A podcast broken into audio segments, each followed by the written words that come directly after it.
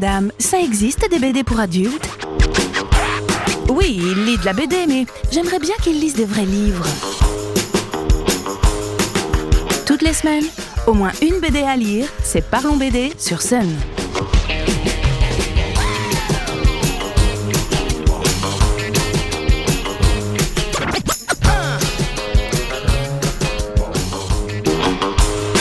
Salut les BD-philes Comme le passage culturel fête ses 10 ans les 23 et 24 septembre prochains, je vais vous parler de super sorties BD qui ont eu lieu en 2012.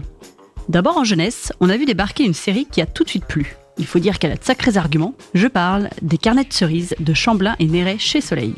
Cerise est une jeune fille qui habite un petit village. Elle a une vie tranquille qu'elle partage surtout avec ses deux meilleures copines et qu'elle aime raconter dans ses carnets. Mais Cerise est curieuse, hyper curieuse. Alors dès que quelque chose qui change de l'habitude apparaît dans son quotidien, elle fourre direct son nez dedans et mène sa petite enquête. Cette série bénéficie du talent de sa dessinatrice, Aurélie Néret, dont le graphisme doux et coloré plaît aux enfants comme aux adultes, à lire à tout âge donc. En 2012 est sorti au rayon humour le deuxième tome des Tumours à moins bêtes de la géniale Marion Montaigne. Cette autrice est une vraie férue de science au sens large. Elle adore ça et cherche à transmettre sa passion de la meilleure façon possible, avec de l'humour. Elle a créé notamment le professeur Moustache qui répond aux questions plus ou moins farfelues de ses correspondants. En utilisant un dessin loin d'être réaliste, plutôt de presse, Marion Montaigne, à travers son personnage, argumente avec des vraies théories scientifiques qui mettent à mal la plupart des films ou séries SF, fantastiques, mais aussi policières, genre les experts, Grey's Anatomy, ainsi que les idées reçues qu'ont les gens sur la nature, l'anatomie, l'espace ou l'infiniment petit. C'est extrêmement drôle et on apprend plein de trucs, comme par exemple qu'il est impossible pour les Jedi ou Dark Vador d'avoir un sabre laser d'un mètre, étant donné que le laser est un rayon infini. Bref, les tumours à moi bêtes portent bien leur nom et sont à lire par tous. Changement de rayon, changement de style. Faisons un cours du côté des DC Comics avec la sortie en juin 2012 d'un album emblématique de Batman, La Cour des Hiboux. Après une longue période d'absence, Bruce Wayne est de retour et Batman également. À la poursuite d'un mystérieux tueur en série aux allures de hibou, il découvre que sa prochaine cible n'est autre que Bruce Wayne. Plus il progresse dans son enquête, plus Batman rassemble d'éléments sur les motivations de son ennemi qui semble ne pas être si isolé et indépendant le justicier va mettre en lumière une sombre vérité mêlant la famille Wayne aux fondations de Gotham City. Scott Snyder et Greg Capullo signent un des récits les plus incontournables de l'univers Batman. Bien noir, efficace et très bien dessiné, il fait partie des must-have de la série.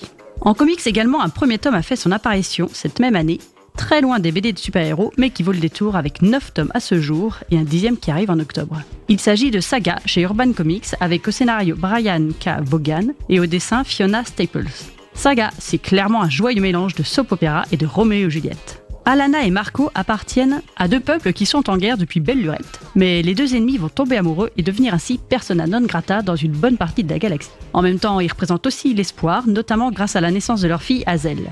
Si le speech de départ est simple, Saga n'en est pas moins une histoire riche en univers, en personnages de tout poil et de toute forme, et en rebondissements. Trop hâte de lire enfin la suite après 4 ans d'attente.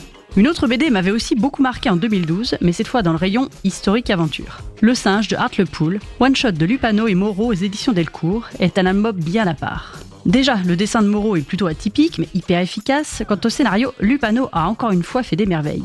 La guerre napoléonienne est en cours, un navire français vient échouer sur les côtes de la ville d'Artlepool en Angleterre. Il n'y a plus aucun survivant à bord à part la mascotte de l'équipage, un chimpanzé en costume de soldat. À Hartlepool, on n'aime pas trop les Français, même si on n'en a jamais vu. Mais ce type poilu bizarre qui se déplace à quatre pattes et qui a vraiment une drôle de tête correspond assez bien à l'idée qu'on se fait du peuple ennemi outre-Atlantique et le pauvre chimpanzé va ainsi devenir le bouc émissaire parfait que l'on va pouvoir juger. Évidemment bourré de cynisme, cette comédie, ouais, on se marre, dramatique, pour le singe en tout cas, est tirée d'un fait divers réel qui a donné une triste réputation à la ville et qui met surtout en lumière ce que la bêtise et l'ignorance peuvent faire faire à l'être humain. Un incontournable, quoi. Sur cette belle note, je vous laisse continuer votre soirée sur Sun. Retrouvez les Parlons BD tous les premiers et troisièmes lundis du mois ou en replay sur le sonunique.com. Parlons BD tous les lundis à 17h15 dans le bouche à oreille.